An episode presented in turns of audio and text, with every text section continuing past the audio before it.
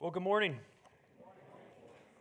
When you were growing up, did your mom ever say to you, if you keep crossing your eyes, they're going to get stuck that way? Or they said, if you uh, touch a frog, you might get warts. Or my favorite, if you drink coffee, it'll stunt your growth. I think I should be eight feet tall by now, I think. But, well, what was the purpose of these, let's call them uh, little proverbial lies? They're to convince a child to not roll their eyes, to convince a child that you should not touch a frog. They were little phrases that would pop up in our mind the moment we saw a cup of coffee or the moment we wanted to cross our eyes or roll our eyes. We think, oh, if I cross my eyes right now, what my mom said is going to happen to me. They're going to get stuck. They provoke a little bit of fear in us. Well, today's passage in Acts 20 contains a scene, a story that Every preacher loves just how moms love those little proverbs. Our passage today shows that paying attention to a sermon might be a matter of life and death for you. And falling asleep during a sermon may bring about mortal consequences. If you have your Bible, open up to Acts chapter 20. We'll be reading verses 1 through 16. If you have a Bible open there. If you don't, grab one of those Bibles in front of you or below you. It's on page 929. Let's continue in our series through the book of Acts. This is the word of the Lord. After the uproar ceased, Paul sent for the disciples. And after encouraging them, he said farewell and departed for Macedonia. When he'd gone through those regions and had given them much encouragement, he came to Greece. There he spent three months, and when a plot was made against him by the Jews as he was about to set sail for Syria, he decided to return through Macedonia. Sopater the Berean, son of Pyrrhus, accompanied him, and of the Thessalonians, Aristarchus and Secundus, and Gaius of Derbe, and Timothy, and the Asians, Tychicus and Trophimus. These went on ahead and were waiting for us at Troas, but we sailed, ahead, uh, sailed away from Philippi after the days of the unleavened bread and in five days we came to them at Troas, where we stayed for seven days. On the first day of the week, when we were gathered together to break bread, Paul talked with them, intending to depart to the next day, and he prolonged his speech until midnight. There were many lamps in the upper room when we were gathered, and a young man named Eutychus, sitting at the window, sank into a deep sleep as Paul talked still longer. And being overcome by sleep, he fell down from the third story and was taken up dead. But Paul went down and bent over him and taking him in his arms says, Do not be alarmed, for his life is in him. And when Paul had gone up and had broken bread and eaten, he conversed with them for a long while until daybreak, and so departed. And they took the youth away alive and were not a little comforted. But going ahead to the ship, we set sail for Assos, intending to take Paul aboard there, for he had arranged, intending himself to go by land. And when he met us at Assos, we took him on board and went to Mytilene. And sailing from there, we came the following day opposite Chios. The next day, we touched at Samos. And the next day after that, we went to Miletus. For Paul had decided to sail past Ephesus so that he might not have to spend time in Asia, for he was hastening to be at Jerusalem, if possible, on the day of Pentecost. This is the word of the Lord. Let us pray. Father, awaken our minds and hearts to hear your word this morning. Spirit, help us. Amen. Well, after the reading of that passage, we might have a bit more built in incentive to pay attention to the sermon today. Just how your mom says, don't roll your eyes, and they might, they might get stuck. The preacher may say, don't fall asleep during the sermon, or you may not wake up. But we care so much about your safety, we built a one story church. Now, this is an interesting passage. In the English translations we have, there are three paragraphs. The first paragraph shares a bunch of information about where Paul traveled to and who he was with. The, the middle section there talks about the young man who falls off the third story during a sermon. And the third paragraph, again, shares more details about where Paul travels to. This is kind of like a travel diary. It's important history. It's good to know where Paul was and what year it was at, what cities, but let's be honest, what's the point for us? This just seems like a bunch of facts. And I don't believe the main point of the sermon is to necessarily stay awake during the sermon, though for some of you that might be a good takeaway. But rather, I believe this passage is about encouragement. Encouragement. It's about the calling that every Christian has to encourage one another. Now, where do I see this theme? Well, we see it in verse 1, verse 2, and verse 12. And all those we read of how churches and people are deeply encouraged and comforted and strengthened by Paul. And this passage is communicating that Christians are called to encourage one another, for this is the way of Christ. And this is the main point of this passage and the main point of this sermon. So here's what I want to say to you this morning is this. CVBC, look around you right now. These are the people the Lord has given you to encourage. It's that simple. Church, CVBC, look around you right now. These are the people the Lord has given you to encourage. Now, in our passage, Paul goes to several places Macedonia, Greece, Troas, Philippi, Assos, Mytilene, Samos, Miletus. And these are just cities on paper for us, but for Paul, these are places full of people he absolutely loves and adores. Most of these places are places he's been to, he's spent time in, he planted churches there, his church families are in this city, and in verse 4 it mentions some of his beloved friends who traveled with him Sopater, Aristarchus, Secundus, Gaius, Timothy, Tychicus, and Trophimus.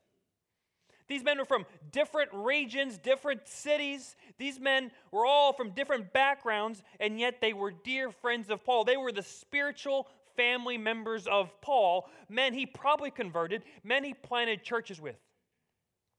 And this passage is almost Paul's diary of a family reunion, right? He stops in cities, he stops at churches, and he loves to say hi to them and encourage them.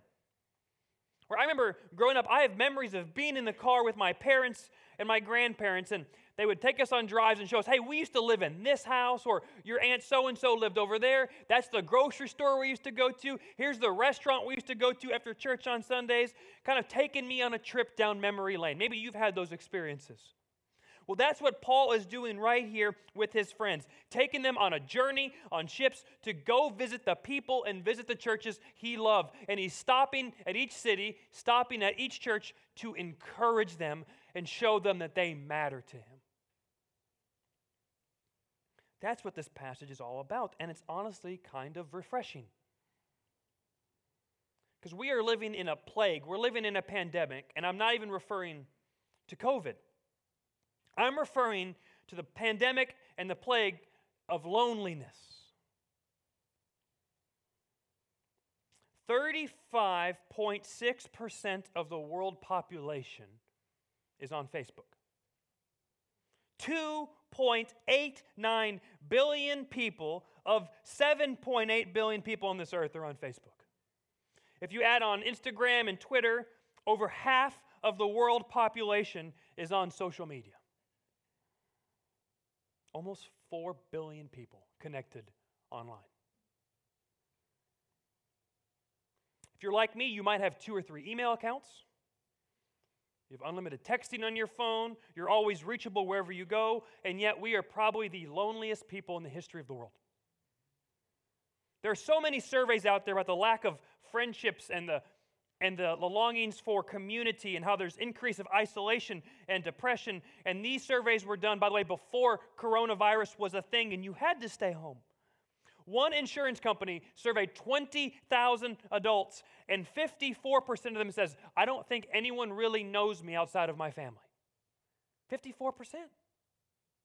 40% of them said their relationships aren't meaningful.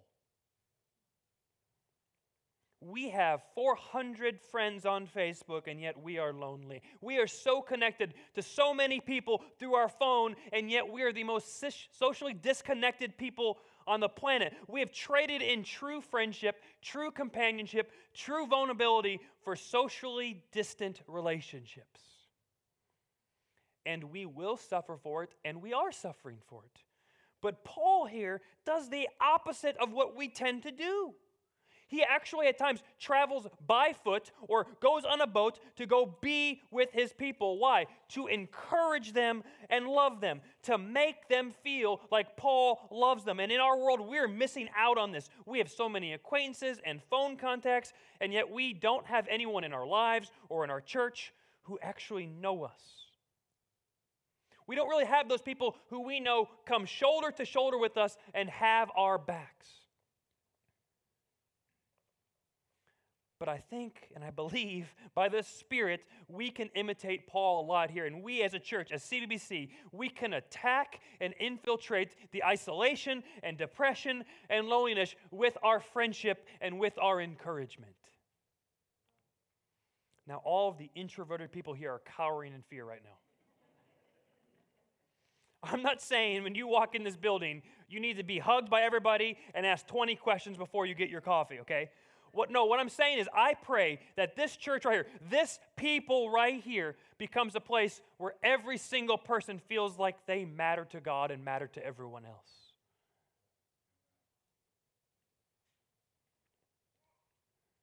Look at the first three verses.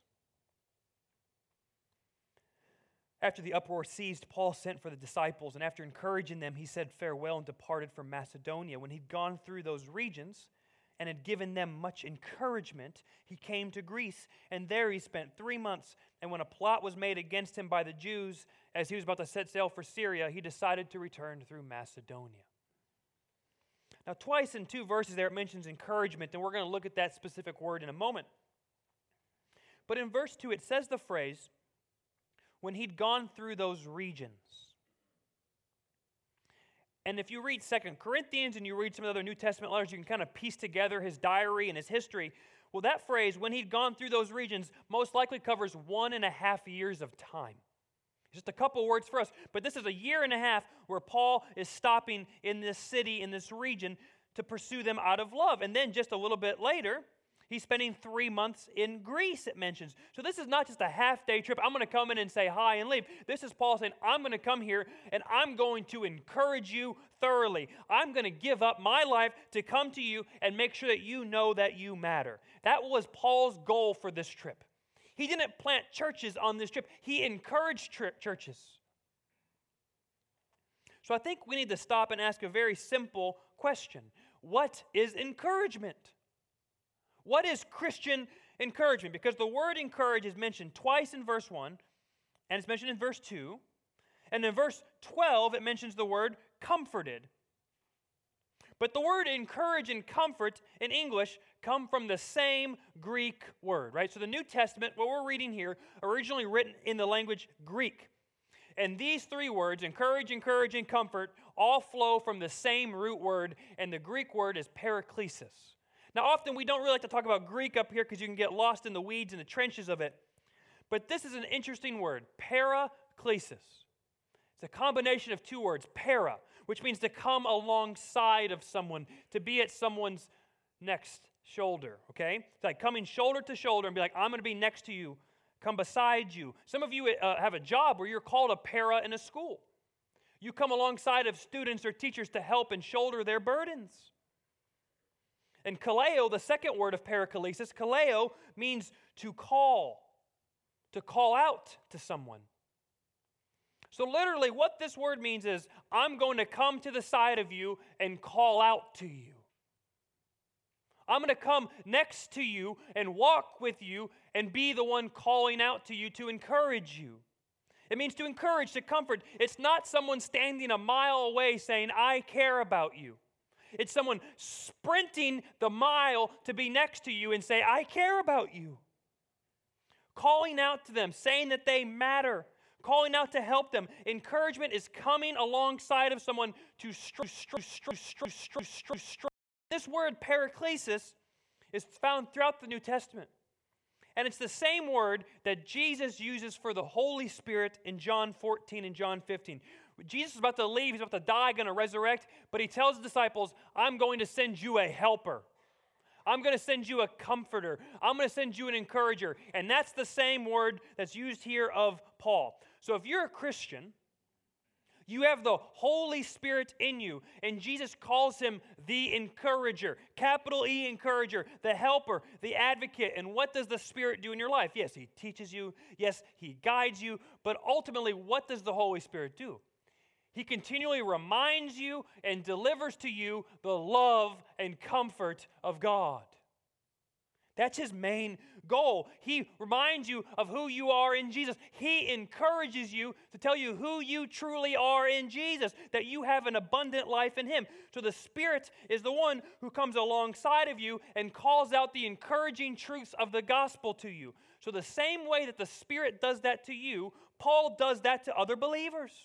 He comes alongside of them to strengthen them, to show them they matter, to show them he loves them, to keep them faithful towards Jesus.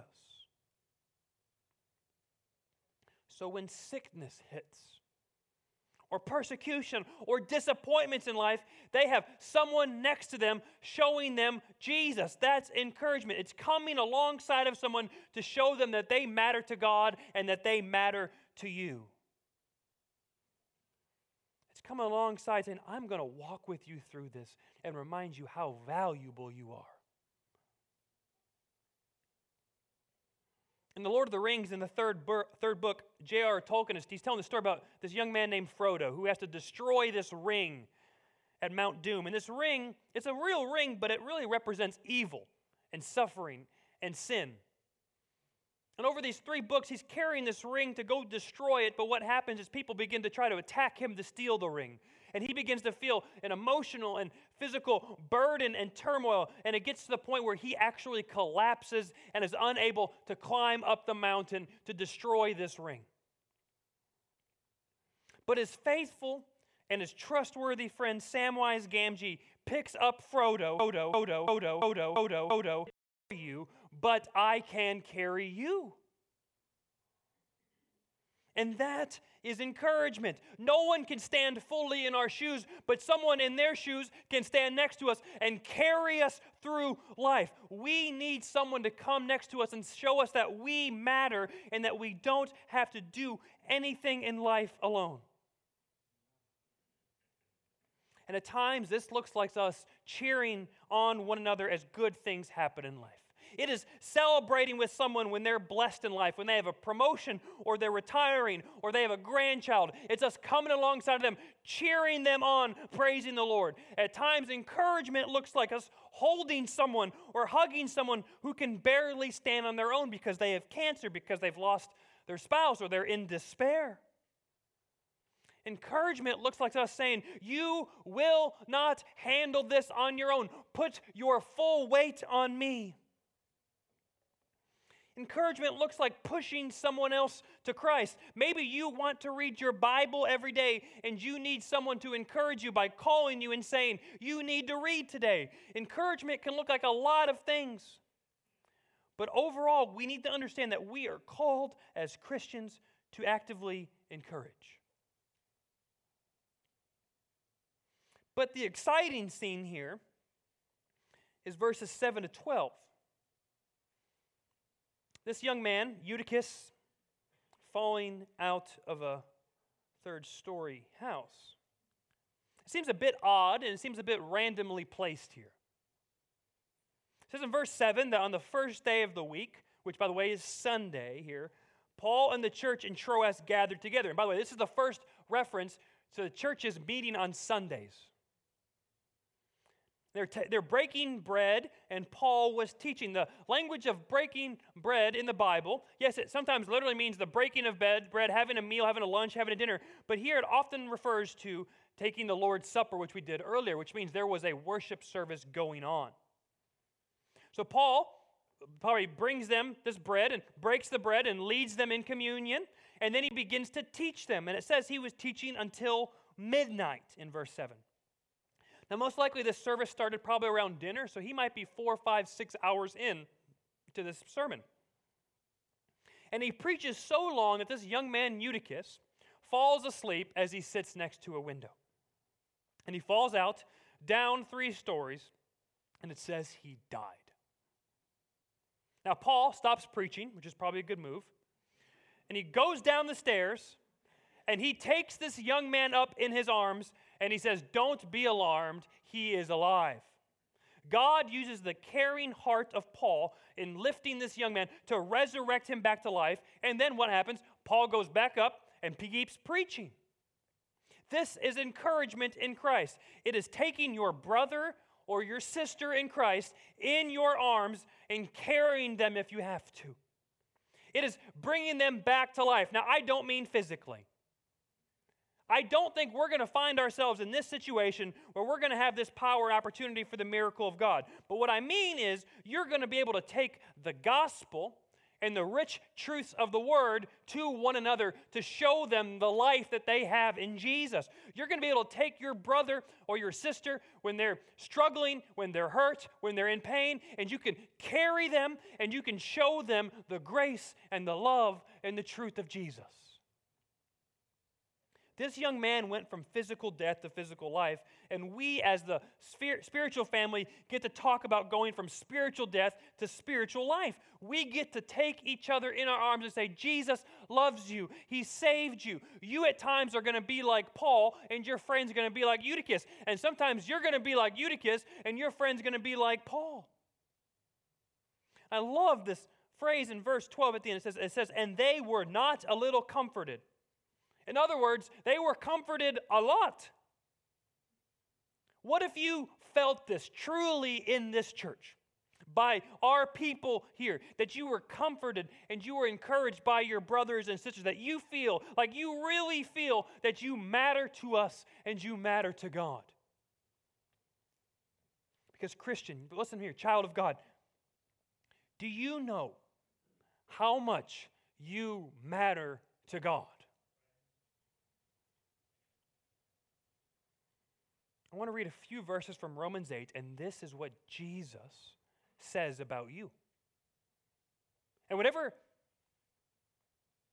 insecurities are in your mind right now as you're preparing yourself, no matter what condemnation you're thinking about yourself, or you're going to have excuses to say, This is not about me, you're wrong. If you're a Christian, this is you. If God is for us, who can be against us? He who did not spare his own son, but gave him up for us all, how will he not also with him graciously give us all things? Who shall separate us from the love of Christ? Shall tribulation or distress or persecution or famine or nakedness or danger or sword? No, in all these things we are more than conquerors through him who loved us. For I am sure that neither death nor life, nor angels, nor rulers, nor things present, nor things to come, nor powers, nor height, nor depth, nor anything else in all creation will be able to separate us from the love of God in Christ Jesus our Lord. This is how much you matter to God that he would send Jesus, his only son, to die for you, not to spare his life, but to give him up for you. You matter to God. And whatever you face in life, tribulation or distress or famine or danger, none of that can separate you from God. Your past doesn't wipe away God's love for you. Your failures in life today, your inadequacies, your weaknesses, those things do not take the smile of God away from you. Actually, they make him pursue you more. Death, nor life, nor angels, nor powers, nor anything in this universe can stop you from mattering to God. And that's for you, Christian. And you know that my calling as your brother in Christ is to remind you constantly of those truths that you matter so much to God that He sent Jesus to die for you, and that means that you matter to me. I will lay my life down for you if I have to because you matter to God and you matter to me. And if you don't know Jesus this morning, you don't know his encouragement and his mercy, you don't know that you matter to him, well, this morning you can see it. You can receive his forgiveness for your sin. You can receive mercy. You can receive the value that he has for you. And it's a free gift. And our job as the corporate body here, all of us together, is to encourage one another in these truths, to make sure that everyone here knows of God's love for them and our love for them. That whether they are celebrating or mourning, rejoicing or crying that we have their back. That whether they are caught in sin or whether they are obeying Christ, we have their back. Paul traveled from city to city, from church to church, to show these churches that they matter to God and to Him, and we can do the same. We can be all out encouraging. We can rejoice in each other. We can push each other to Christ. We can shoulder each other's burdens. We can actually be the people that the Word of God has called us to be. But how do we do that authentically? Right? Because true encouragement is sincere and it's from the heart. Now, you can go to a a marathon and you can watch people run. And you can cheer for them and you can shout at them and all these things, but you don't know them. It's kind of fun to do that. It might make them smile, but what's really encouraging is if you see your friend who's running struggling at mile 25 and you run with them for the last 1.2 miles. That is encouragement. That is shouldering their burden. That is showing them that they matter to you, and that's stronger than a stranger's applause. So, how can you be an encourager here at CBC? How do you encourage your family at CBC? Essentially, I'm asking this question How can you show others here that they matter to God and they matter to you? There's three things in our text. First is you need to gather with your family. Gather with your family. Though this text begins with what looks like a lot of travel details, right? Paul went here, he sailed there, he traveled by land to there. But as we said before, there are weeks and months and years packed into those little phrases. He started these churches, he built them up. Now, on his return visit, he's spending months pouring into his people, and he gathers with them at church. And in verse 7, it says Paul's gathering with the local church in Troas to take the Lord's Supper and to bring the word of God. We can't encourage one another if we aren't gathering together. Have you ever been to a, a family reunion or Thanksgiving and your mom says, Hey, Uncle Carl's coming by? And you look around and you're like, Who's Uncle Carl? Well, he's like, you know, the uncle who's twice removed on your mother's side, comes like every 20 years. Well, Uncle Carl doesn't motivate you to come to Thanksgiving. It's your siblings, it's your parents, it's your grandparents, the people you spend time with. That's what motivates you to get there. And it's the same here. We have the privilege to not gather as these distant acquaintances or these distant relatives. We have the privilege to gather as family, and that should motivate us to keep on coming. And do you know what means the world to me? When we are singing, I often love to, to turn around to see you all. Now, obviously, as I'm preaching, I see you all. When we take the Lord's Supper, I look around, I see us all taking the cup and the bread together. And when I'm doing those things, when we're singing, when we're preaching, when we're taking the word, uh, the, the, the, the, uh, the elements of communion, I look around because I look around and I see that's my family. These are people who've been saved by Christ and are committing to holding me up when I can't hold myself up. And those are the people I'm going to hold up when they can't hold themselves up. So we look around, we see each other, we see faces, we see histories, we see people, but they are our family. And what means the world to me is that you got out of bed this morning and you drove to church, and that shows me that I matter to you. It tells me that I matter enough to you that you will come and worship Jesus with me. We often think attending church is just like any other task we have, it's showing up. But in reality, when you show up to church, you are encouraging everyone who also showed up to church. We're coming around the table of Jesus together, and we don't want empty spots. When you're gone, we miss you. We miss out on you. And you may think, I don't bring anything to the table, I don't even sing loud. But when I see your face, I say, Oh, she loves Jesus. He loves Jesus. And they could have been anywhere else. They could have been sleeping at home, watching TV. They could have been out at brunch. But they said, I'm going to gather with my family this morning. And that means the world to me. So when you are sitting there, when you are singing, when you're taking the Lord's Supper, you are saying to me, You matter so much to me that I'm here to worship with you, to hug you, to pray with you, to sit near you after you had a rough week, to hear the Word of God together. We are here together. and, and leaving this place and walking through those doors into the lobby or the foyer or the narthex, who knows what it's called, and asking them about their week, asking them how you can pray for them, telling them you're thankful for them. Now, those small talk conversations in the lobby, they're actually not that small. They communicate, You matter to me.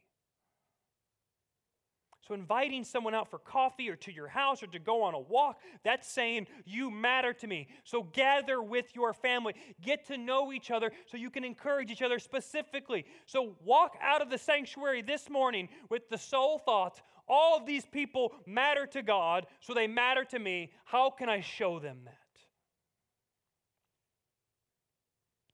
Your family needs you here each week. Second way that you can show others they matter to God and to you is to practically love one another. Practically love one another. How did Paul encourage the church at Troas when Eutychus fell out of a window? He walked down the stairs and he picked up the boy and brought him to life. Now, we're not going to probably find ourselves in that situation. But don't look past the practical details here. He literally walked down the stairs and he literally lifted up this boy and he literally carried this boy. And one of the ways that we encourage each other is by doing that same thing, by practically seeing a need, a problem, and doing something about it, using your time or your skills or your money or your hands or your mind to encourage someone. Looking back at the last three years of being here at CVBC, I've been encouraged by so many of you that I can't even describe. But here's some examples. A team of you painted the entire inside of our house, remodeled a bathroom, laid new floor, all before we even moved here, before you even knew if you liked me or not. That communicated to us that we mattered to you. On numerous occasions, many of you have come to, my, to rescue, rescue me with my many car problems jumping my car, giving me a ride to church, letting me borrow a car. This communicates to me that I matter to you. Many of you filled our pantry at home and our fridge with meals, and this shows us we matter to you. I've received gifts like handwritten notes and presidential bobbleheads and snow globes, globes, globes, globes, globes, globes, globes, and emails of encouragement, of prayers almost every week. And those make my heart warm because this shows I matter to you. So, how can we demonstrate our love for one another practically? Is there someone here you know who's hurting or struggling? Can you send them a note? Can you love them with your handwriting? Can you buy them a coffee? Is there someone here you admire and you respect? Tell them. Think about it. If you look at someone and you think, oh, I love that she's always like that, or I love this about him, you know what? What if you told that person that? Does someone need help moving or fixing something? Show them they matter by jumping in to take the lead, even on a Saturday. Carry one another. But finally, the last way to show people they matter to God and they matter to you is to show them Jesus. And that seems cliche, seems like a Christian phrase, but I mean it, right? Paul taught for hours in this church at Troas. That's what Paul did church to church, city to city, speaking about Jesus. So, Christian, keep talking and teaching and imitating Jesus to us. When I am suffering, I need you to bring the sweet medicine of Jesus to me, to tell me that Jesus will carry my burden. Come to me and pray that Jesus will intervene in my life. When I am in sin, bring the conviction and the forgiveness of Jesus to me. All of that is encouragement. You love me enough to call me out when I need it. You love me enough to comfort me when I'm hurting. So, Christian, you need to read your Bible. You need to read about Jesus. You need to obey the commands of Scripture because you need it, but also because I need it. Jesus uses what he teaches you to teach me. When you show me what it's like to endure suffering with joy, what's that going to do when I go through suffering? I might need you to show me Jesus. I need you to talk about Jesus to me. Yes, I want to talk about the game. I want to talk about the weather. I do. But I also want you to take me to Jesus. Encouragement looks like pushing one another toward a goal. And, Christian, our goal should be to be more and more like Jesus. So I would encourage you to have one or two or three people in your life that you can talk to Jesus, talk about Jesus with. Like maybe you get together once a week, twice a month, once a month, and you literally open a Bible and you read together, pushing each other towards Jesus. And if you want that and you don't know where to start, go to this um, ministry table out there. There's Bible studies in there. But if you're like, I want one or two guys or one or two girls to do this with, come find me, make a note, write it somewhere, give it to me. We will find someone for this to happen. Because what we get to do as a church is we get to take the Bible and the truth of God's love and deliver it to each other. We get to show Jesus to each other, and that's a calling and a privilege. So, CVC, we can be a place that just screams encouragement. Where we walk shoulder to shoulder together, smiling, knowing that God loves us and that my people love me, and I love my people.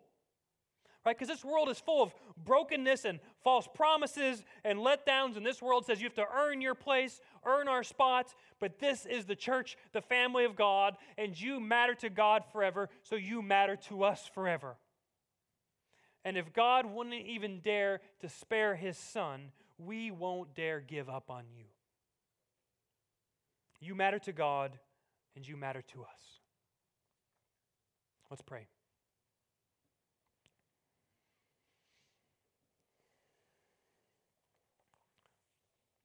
Father, we ask you as individuals to overwhelm us with the love you have for us.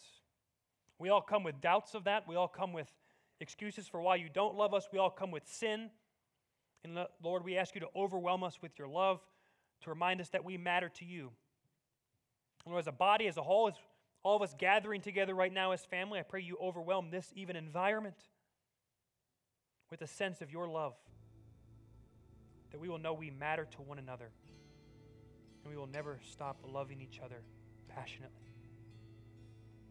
Jesus, thank you for your sacrifice and your grace. We don't deserve it, but you lavish it on us. We love you, Jesus. In your name we pray. Amen.